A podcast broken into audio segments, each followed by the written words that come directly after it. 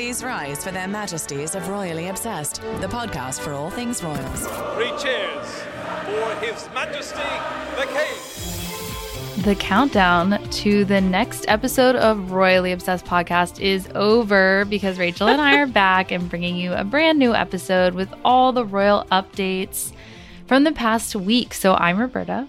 I'm Rachel.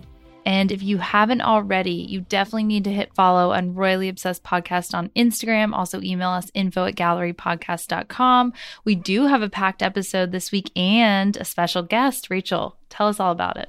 Well, as you mentioned, Roberta, we will be chatting with Kate Nicholson, senior trends reporter for Huffington Post UK. She is joining us to share her up to the minute on the ground reporting of Prince Harry's court case that played out last week with him on the witness stand.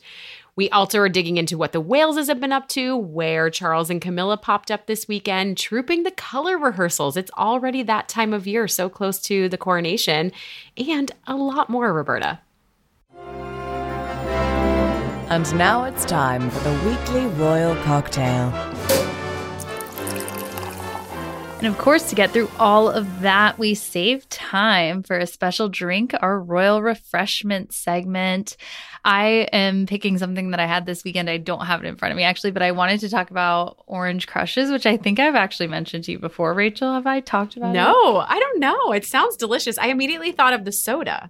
Oh, it's a very, well, yes, that's what I thought of too when I first heard it, but it's a very South Jersey drink and it's just vodka and then fresh squeezed orange juice and usually Sprite, or you can do club soda, but there's all different variations. There's like mango crush and grapefruit crush, and where Dave is from, it's a, it's a huge deal, in like Margate in that area. So I had a lot this weekend. it looks so like summer kickoff. The pictures you posted or the Instagram stories looked oh, amazing. Yeah. Looked I, awesome. I feel like I'm in full summer swing and really counting down the days till we have a little break again for the Fourth of July. What about you? I know the weekend was great. Well, I am sipping water today because it is just a week that is on overdrive. I have to be totally transparent there. I need to just hydrate. Um, but I wanted to mention that I had this crazy experience happen last weekend where I was strolling through my neighborhood in Brooklyn with Matt, with Finn, and this lovely group of ladies was approaching us. They actually looked so stylish. I thought they had to have been coming from some sort of cool summer soiree. We were bound Aww. for Governor's Island, was our intention. And they have one of the members of the group mentioned that she loves the podcast. And I just wanted to shout out oh. Cece. I was so flustered and so caught off guard. I like think it was the first moment that anyone has ever like recognized me. And I feel like in Brooklyn, I just feel so like one of a million. So it was very special for me. And my husband wouldn't let me live it down the rest of the day. Rachel, your celeb status. I love that you were. No, but she was so complimentary to the show, and it just like made me beam so much. So I just had to mention it here. I texted oh. Roberta immediately. oh, that's so lovely. And also, I think that we should just replace our entire royal refreshment segment this week because we're actually going to have refreshments together. We, Rachel and I, are getting to see each other on Thursday for lunch, and so I cannot that's wait right. to be in the city together. Isn't that crazy? It's this week what is time, Roberta? That's all I can say I because I'm just like, you better be there on the Thursday. I will be there. I am. I am. I'm very excited. All right. Anyways, moving on. we got this wonderful note. We're going back into our listener archive a bit because we're behind, but we heard from Sonia, who has been a longtime lover of the pod. It's always such a treat when we hear from her. She penned us a note in May or emailed. Can I say penned? Uh, that we're just getting to where this was post coronation. She said, Ladies, welcome back. I so enjoyed living vicariously through your Corey adventures. Totally made up for you not going to the Jubilee. I the jubbly gets me every time. I was up at 4 a.m. to watch the coronation live and enjoyed all the pageantry and symbolism. Just a quick note since you are still unpacking and dealing with laundry. I kind of still am, I will add, like yeah. four weeks later. Uh, Christopher Kimball's Milk Street Radio is one of my favorite podcasts for recipe, cookbook, and cooking ideas. Listen to Claire Ptak's account of making Harry and Meghan's wedding cake. It's very interesting. I think I already read her first cookbook and have requested her latest one from the library. This was such a hot tip, right, Roberta? Yes, I didn't know that Claire Ptak went on this podcast. And actually, now I'm a big fan of Christopher Kimball. And yes. the, he's like the co founder of America's Test Kitchen, which I have a ton of their cookbooks. So I was really excited to listen. It was a great conversation. And Milk Street is associated with the magazine, which we subscribe to. Oh, you do? I think they're doing a special right now. It's like a dollar for 12 issues, which is amazing. Matt has been a subscriber for years. It's such a great recipe Wow. spot. But yeah, the the details about the cake are really exciting. Yeah. So he chatted, Christopher Kimball chatted with Violet Cake's owner, Claire Ptak, like you mentioned, and Sonia alerted us too. And even if you just love baking, it's a really fun listen. Here is a little snippet of that conversation. I think they were really into the whole idea of organic and seasonal ingredients. So I think that was one of the reasons why they really wanted to go with our cakes. I think they probably asked many bakers to come down to Kensington Palace and we well, I, I was like, I can't just go with like a slice of cake for them to taste. I have to bring whole cakes, but then I can't bring one flavor. I have to bring six. So I brought six whole cakes to Kensington Palace for Meghan and Harry to try. It was it was a lot to carry, but it was uh, I think it was the right. Obviously, it was the right decision. I love that little insight. And also, she goes on to explain she had to make a thousand pieces of cake for the wedding. Obviously, it was a cake that she cut into a thousand pieces, but she also, I forgot, made Lilibet's birthday cake way back when for her first birthday she shared on Instagram. And her new cookbook was out last month. It's called Love is a Pink Cake. Rachel, you told me about this when it first came out. It's definitely on my wish list.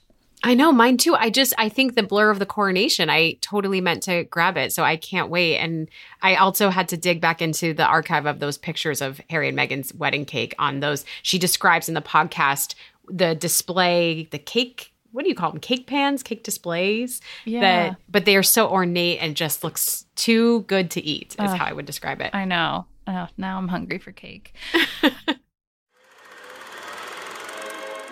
And now, this week in royal history.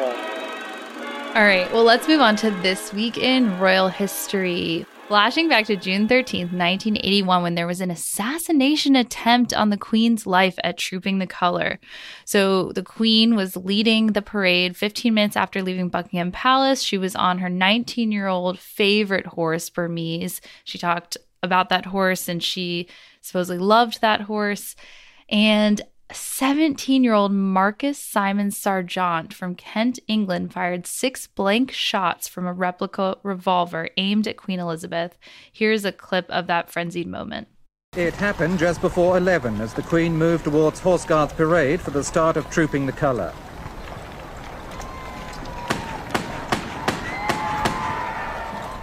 Six shots were fired. The Queen's horse, Burmese, was startled, but the Queen controlled him.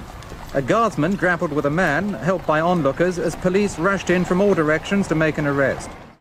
That footage was viral and continues to go viral on TikTok every few months or so. And so I was, when I was reading about this on this day in royal history, I thought, I've definitely seen this footage before. So you've probably seen it. The queen, of course, was unharmed. She was also really unfazed. Although Burmese was momentarily startled and kind of bucks his head, she soothes him, she pats him on the neck, brings it under control, continues down the parade route. The guards closed in around her for quite a stretch after that. Sarjeant himself was seized, pushed over the crowd control barriers by four members of the public, which, shout out, are just normal everyday heroes and was disarmed and subdued by police. He spent three years in prison for this. He was out at the age of 20, so he was just a teenager. He had recently, before this act, joined an anti royalist club. He also had said he wanted to be the most famous teenager in history. He was uh, a bit Unstable. Yeah. Interestingly, he was wearing a Diana and Charles button on, on his lapel and a reminder that 1981 was the year they got married. They actually announced their engagement, Diana and Charles did, in February of that year. So, yeah, Marcus, he sent letters to Buckingham Palace. They arrived a few days after, but he warned the Queen not to go to Trooping the Color. It's obviously very scary. And in light of Charles and the announcement that he will be riding a horse at the start of the parade, I think that's just something to keep in mind that they are, you know, constantly probably in fear of something like this happening again. I will say there are a few other royal history mentions for this week. June 10th was Prince Philip, what would have been Prince Philip's birthday. He was born in 1921, so he'd be 102 years old this year. Also, Diana, Her True Story was published June 16th, 1992. Wow. So Time for a reread of that one. big anniversary this week. Also, one more wedding anniversary, June 19th, 1999, was Edward and Sophie's wedding. So probably see some pictures for that, hopefully. Fascinating. Oh my gosh, so much in June, so much in the early summer for the Royals. Definitely. All right, shall we talk about the Royals this week, Roberta? They have been out and about. We saw Kate playing rugby. William visited Centrepoint today, the charity, the homeless charity that he is a patron of. Camilla also hosted her first annual Reading Room Festival over the weekend. All right. I know that this is all kind of a smattering, but there were a lot of appearances that we wanted to give some time to. Kate's rugby match. This was a not a surprise, but also not a surprise because Kate is this is her signature moment where she's on the athletic field doing something athletic. She shines in these moments. I was pretty focused on her high ponytail, I gotta say. Wasn't that impressive? It was so impressive. I also think, well, I always think back to Lainey Lui coming on and saying that Kate needed to switch up her hairstyles, and this feels like very fresh, very new for her. But I was, I was kind of taken by the Lululemon sneakers. I really want to wear those workout sneakers now. Oh, absolutely. I feel like, and also her sweaty Betty leggings or Yeah. the workout pants. I was looking yeah. those up. Those are great. Yes. so she was there, Maidenhead Rugby Club, to play a game, a version of rugby called walking rugby. But she was also the main intention was to shine an additional spotlight on shaping us, her campaign. This time she was chatting with the men on the field versus women or caregivers about how their childhoods played an impact on their later life. And that, of course, is what she spotlights the impact of the early years. So it was exciting to see her. I think obviously there was a lot of press about the juxtaposed headlines of Harry being on the witness stand, which we will be talking about coming up. But the high pony was what caught my eye. Me too. Then we had William at Centrepoint. This is obviously a cause that's so near and dear to his heart homelessness. He is patron of the Centrepoint charity, but also the Passage. And apparently, there's going to be a big initiative that he is launching tied to this cause coming later this summer. Some might say it's a political cause, but I think using borrowing a page from Diana's book, it's more of a human issue in William's eyes. So he popped up at this new location for Centrepoint, which is a new housing development that's going to help combat youth homelessness. And of course, we know his birthday is coming, and he's often used that moment to shine a light on homelessness too. So it was great to see him. Apparently, he spent quite a bit of time chatting with the youths and didn't want to leave and spent a bit of extra time. That's nice. I like that. I know. And then finally, the Reading Room Festival, which I have to say didn't get a ton of play over the weekend. I was desperately searching for photos, even on Getty Images. Wasn't popping up a bunch, but now we're seeing a lot of coverage trickling out. Mainly, I just want to shout out Charles was beaming with pride over this inaugural festival that Camilla had launched late last year. I think it was, or actually, I think it might have been 2021 now that I say that. But he was just so proud. And I think that seeing Camilla and Charles in those moments together is really always special to see that. Queen was late due to traffic, weather related traffic for her own debut, which was funny. What did you think of the jumpsuit, Roberta? I I have to say I am still torn. I don't think I'm a huge fan, but I like that she's taking a risk.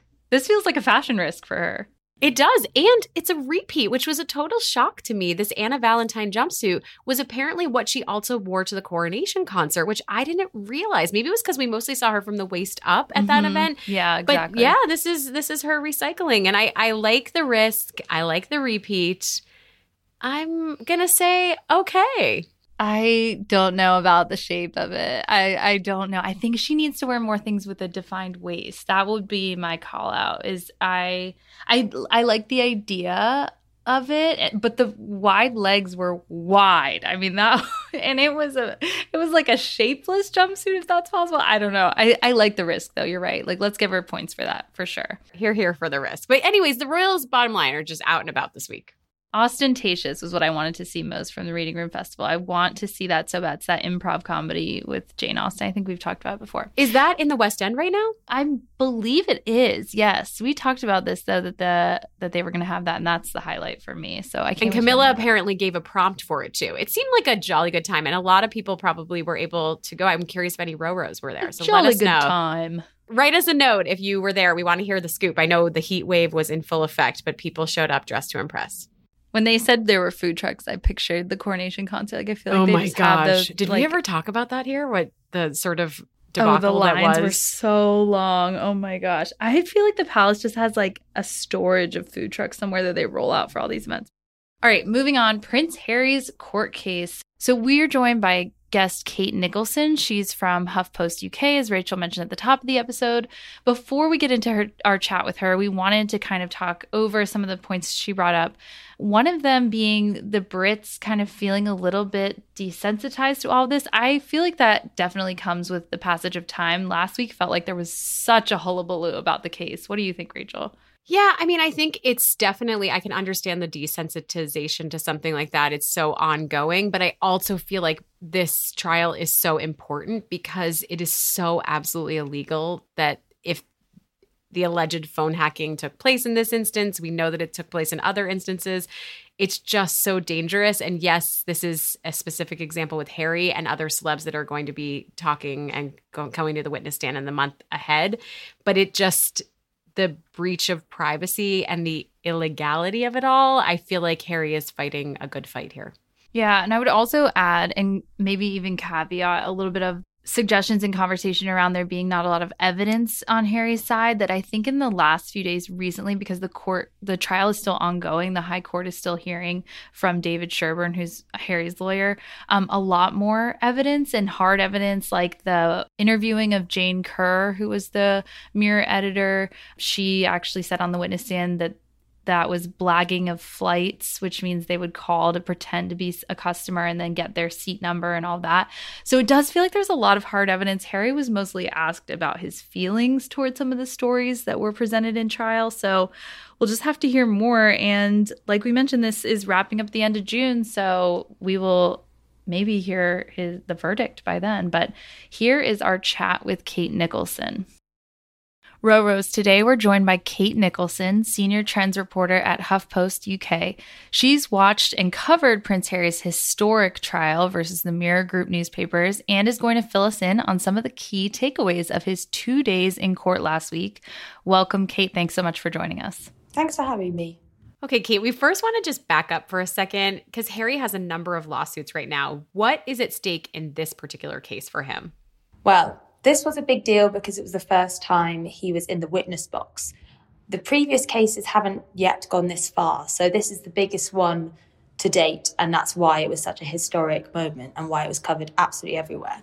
Uh, in terms of what's at stake, well, it had the potential to be quite embarrassing for him because obviously he has done a lot of media, especially since he's left the royal family's like working fold he's much more at the forefront of things than he was when he was a working royal now. And he's had loads of interviews, the Oprah one, the stuff to promote his memoir.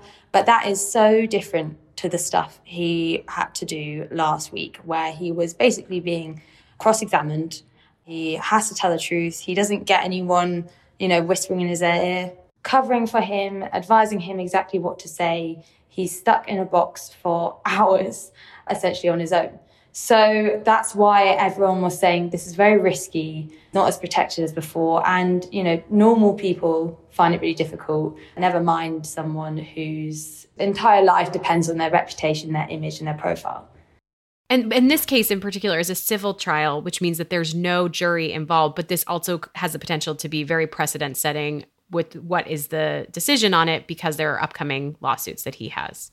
Yes, exactly. I mean, also, he's just one of four witnesses in this particular case. So he was kind of a, it's a test trial uh, in that, a test case rather, whereas the judge will use his case as an example to set the precedent for all the other claimants in, against the Mirror Group newspapers. So, you know, he's got that responsibility on his shoulders as well. Fascinating. A headline that we noticed that made a lot of waves here in the US media and around the world was that Harry, in his witness statement, described the British press and the government in the UK as being at rock bottom. That was his quote. Historically, you know, royals refrain from discussing politics. So, what did everyone make of that? You know what? That was actually, it was surprising, but there wasn't as much interest around it as there has been previously. I think because he has gradually made it very clear that he has, you know, disdain for the media in general and therefore the government. That's no surprise. I think the fact that he's, you know, got fewer and fewer ties to the UK in general now is nowhere near as big thing as it would have been, say, two years ago, three years ago. So, yeah, I, th- I almost think people here in the UK are, are that they're becoming desensitized to what he has to say, I think. Mm-hmm. Because he's he's distanced himself so much, you can only say something so many times to still get a reaction. I think people have had sympathy for him, and particularly in this case, in phone hacking, nobody wants their privacy to be invaded like that. But I, in this case, I think because it's Harry, people are almost uh, switched off at this stage. Interesting. So you've gone through, you know, in great detail on the Huffington Post UK about what's gone on. What would you say are the biggest bombshells from Harry's appearance on the witness stand? What stood out for you? Well, I think one thing to say is that he doesn't have any concrete evidence that the Mirror Group newspapers definitely did hack him. The big thing that could be a turning point for the judge is that Harry said his flight details at one point were published in a newspaper article, even though his security would never ever have revealed those to anyone because it's just not safe.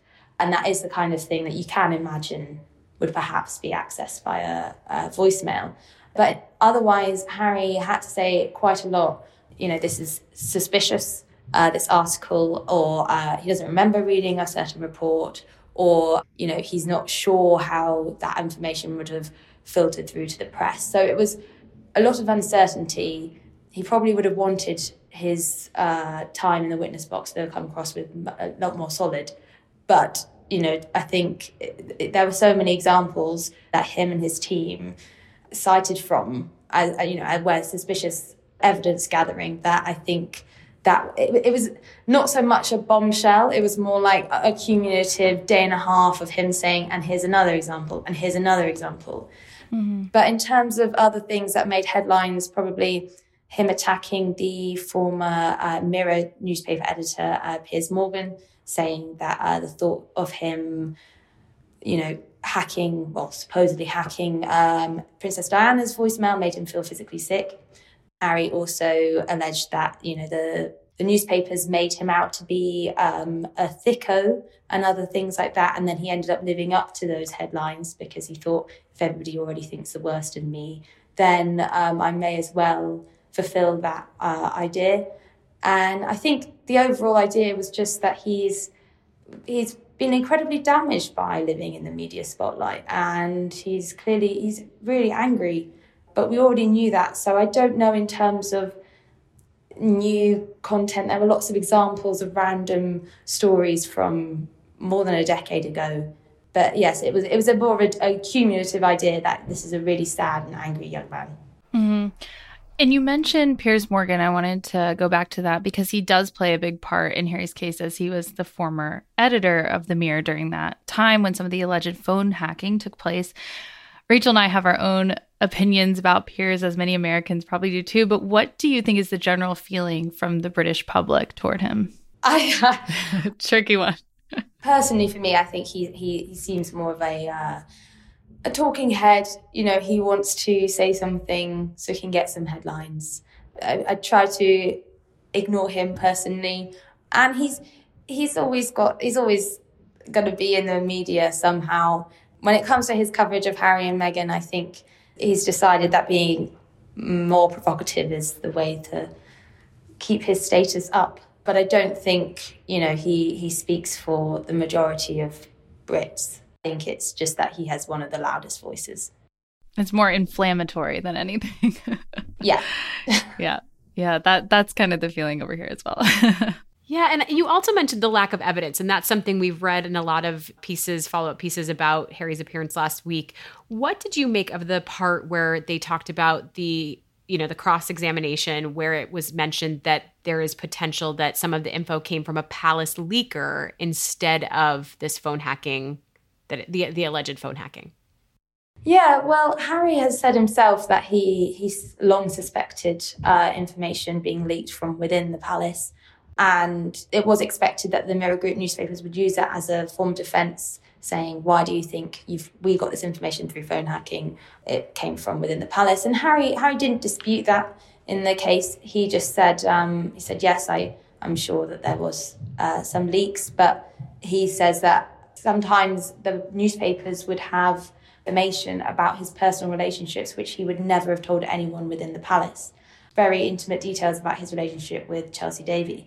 But I, I think, again, this is one of those things that I don't know if we'll ever know uh, for sure where things come from. A lot of it will end up being a he said, he said, she said kind of back and forth thing. So, again, it, it might end up being you know, we never know for sure where a lot of this info came from.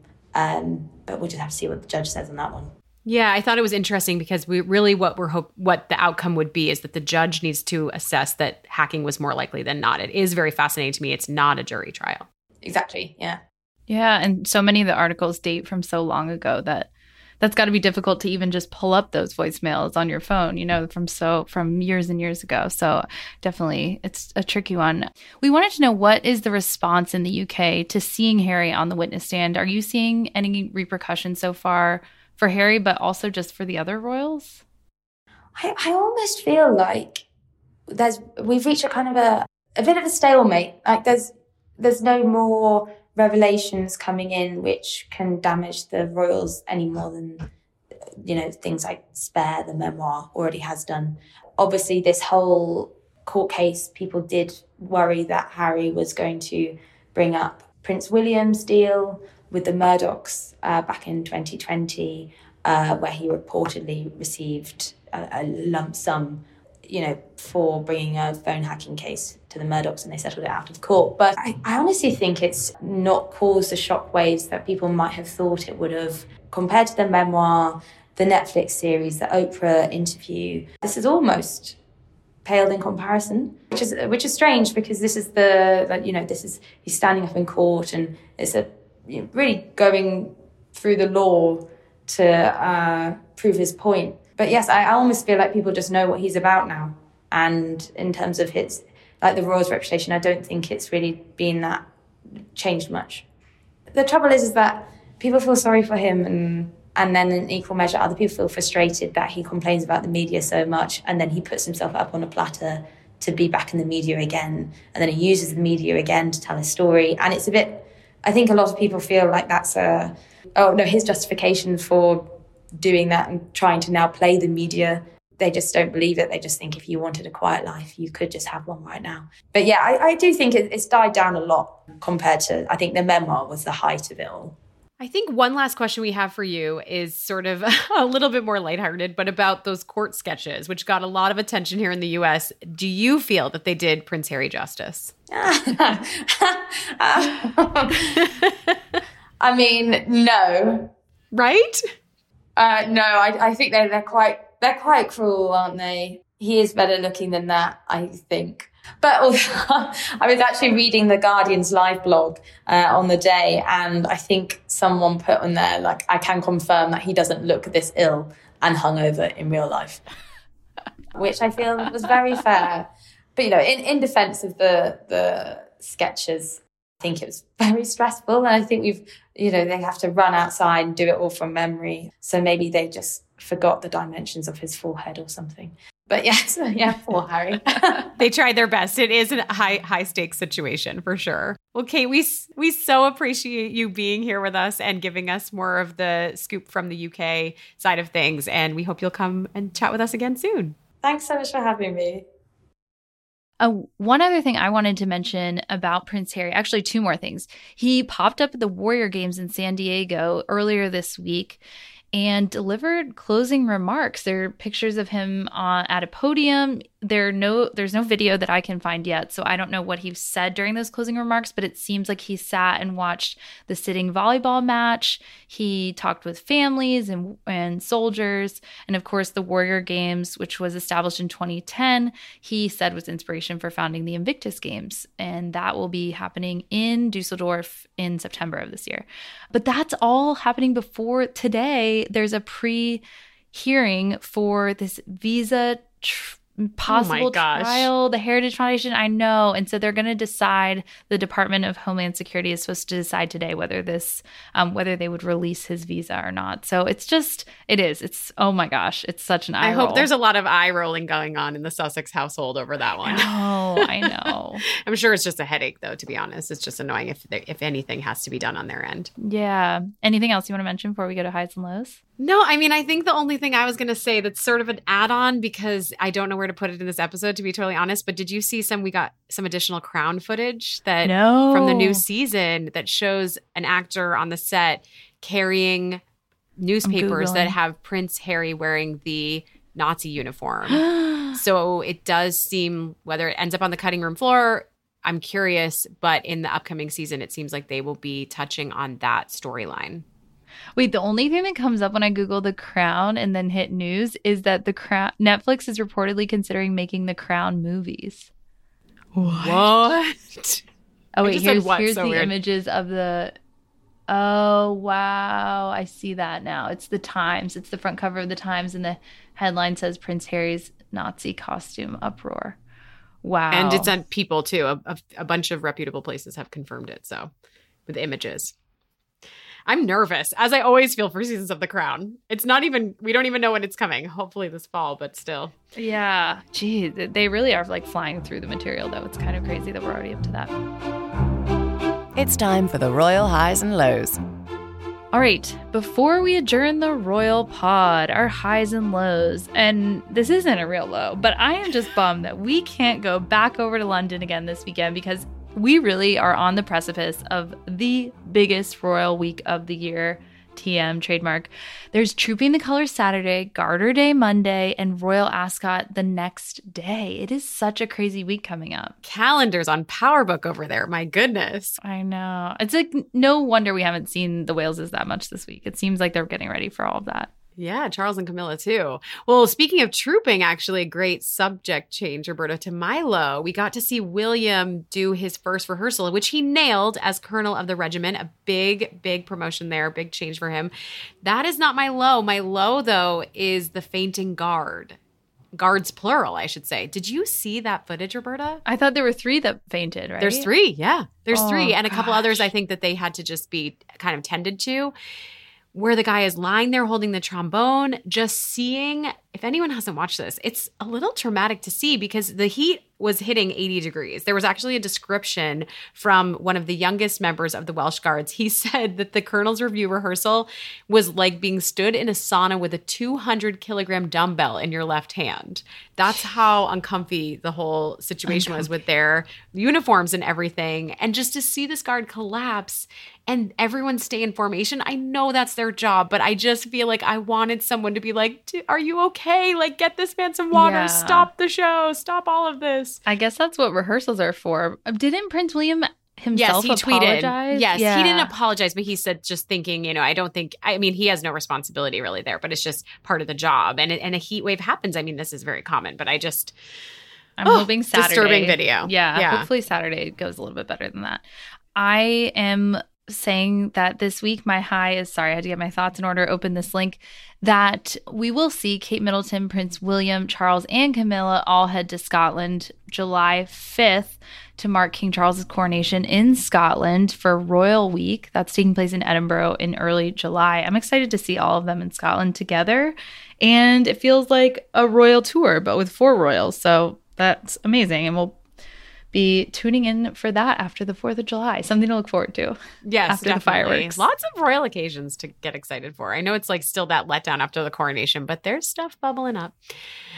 My high is back to Fergie's podcast. I know we talked about the debut episode last week. She is continuing to spill the tea, and there was a lot more royalty this week. She touched on the arrival of Ernest, how touched she was to hear Ronnie included in his name, but she also talked about some tiara drama from the royal wedding part of it is how the stylist chose to style Beatrice like a Disney princess, which is hilarious. But she also shared a bit about her choice to wear the York tiara. I just love that we're getting some of this background and scoop. It's a great first person resource. And there was one more mention, Roberta, not to make my high super long, but she talked about how Fergie was apparently Beatrice and Edo's childcare too for Sienna while they were in Jordan, and that they bonded over a tea habit where Fergie was giving 18 month old Sienna sips of tea with cold water to keep it safe for her. But I just I thought all of this all of this scoop is super fun and a reason to tune in. I love Grandma Fergie and all those behind the scenes moments. It sounds like obviously Eugenie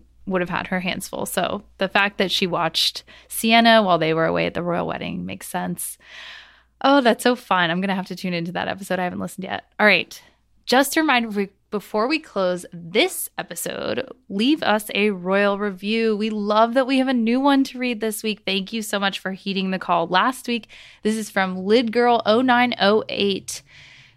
This person writes, favorite royal podcast. I'm so glad I found this podcast. I've been obsessed with Kate and William since they got engaged and even bought my wedding dress on the day they were married. I was having a hard time finding good royal content. I had heard about this podcast in Elizabeth Holmes's book, HRH. I am now a loyal listener every week and love the Facebook group too. Roberta and Rachel do a great job of recapping the latest royal news and offer a fun, insightful commentary on all the headlines, outings, fashion, and so much more. Highly recommend. Thank you, thank you, thank you so much for such high praise. My goodness. Such a compliment. And shout out to Elizabeth's book, which continues to be a forever fave. Oh, definitely. It's sitting right in front of me on my desk right now. Remember to subscribe so you never miss an episode. Please leave us a review like that one. We'd love to read it out. We love getting them. It makes our week. Follow us on Instagram at Royally Obsessed Podcast. Send us an email, info at gallerypodcast.com. Do you have thoughts about our conversation about Harry's court case? We want to hear them. Send us a note. And till next week, God, God save the pod. Her Majesties of Royally Obsessed have retired for this episode. God save the pod. And if you fancy the podcast, give Royally Obsessed the royal rating of five stars on Apple Podcasts. Follow us on Instagram at Royally Obsessed Podcast and join our Facebook group, Royally Obsessed. Royally Obsessed is a gallery podcast production.